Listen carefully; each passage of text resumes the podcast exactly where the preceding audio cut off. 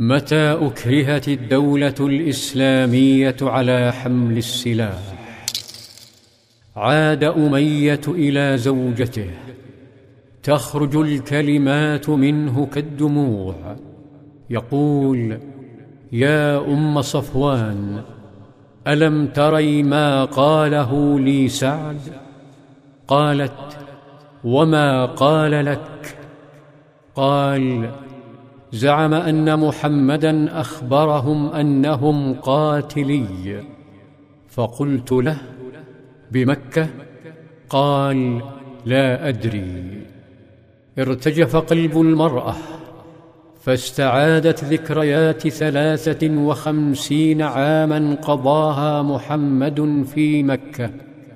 فتشت ذلك التأريخ الأبيض فلم تجد فيه كذبة. ولم تجد لزوجها ملاذا. فقالت واليقين يقتلها والله ما يكذب محمد. كلمات حولت كل شبر خارج مكة إلى قبر في عين أمية الذي ارتجف وارتجف ثم حلف. والله لا أخرج من مكة. عاد سعد بن معاذ إلى المدينة بعد أن حول مكة زنزانة لأمية.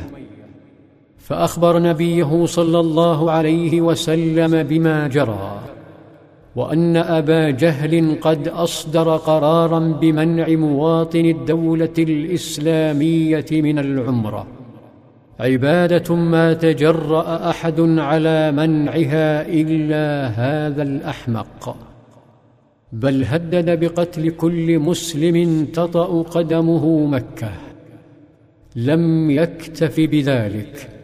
فثقافة الإقصاء والكراهية والحقد التي يعيشها أعداء الإسلام تصل بهم إلى حد التهور والجنون. فبدأوا بتنفيذ تهديدهم بتحريض عرب الجزيرة على دولة الإسلام.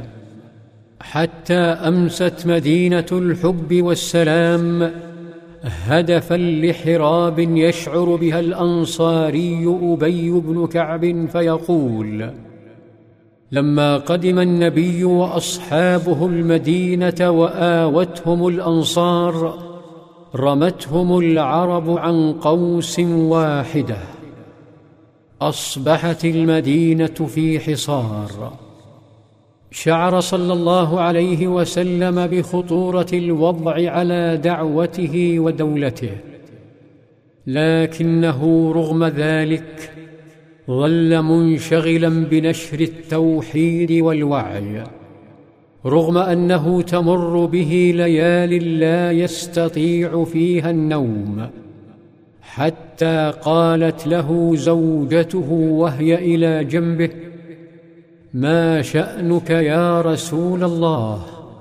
قال ليت رجلا صالحا من أصحابي يحرسني الليلة وبعد قليل سمع صوت سلاح فقال من هذا؟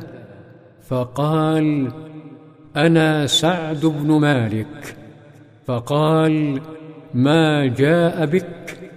قال جئت لأحرسك يا رسول الله. ظلت الوثنية تلاحق الصحابة وكأن رعب مكة يلاحقهم. فبدأوا بحمل السلاح دفاعا عن النفس حتى قال أبي بن كعب كانوا لا يبيتون إلا بالسلاح ولا يصبحون إلا فيه.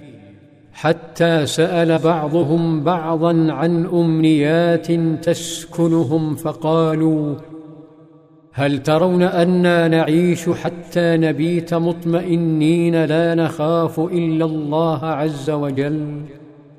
ازدادت همومه صلى الله عليه وسلم.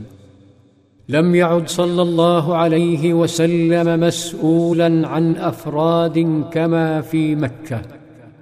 أصبح مسؤولا عن دولة عن شعب وعن رسالة ربه. هموم ومسؤوليات لا بد أن يتصدى لها. فالقادم مفزع وخطير. في ظلال في ظلال السيرة.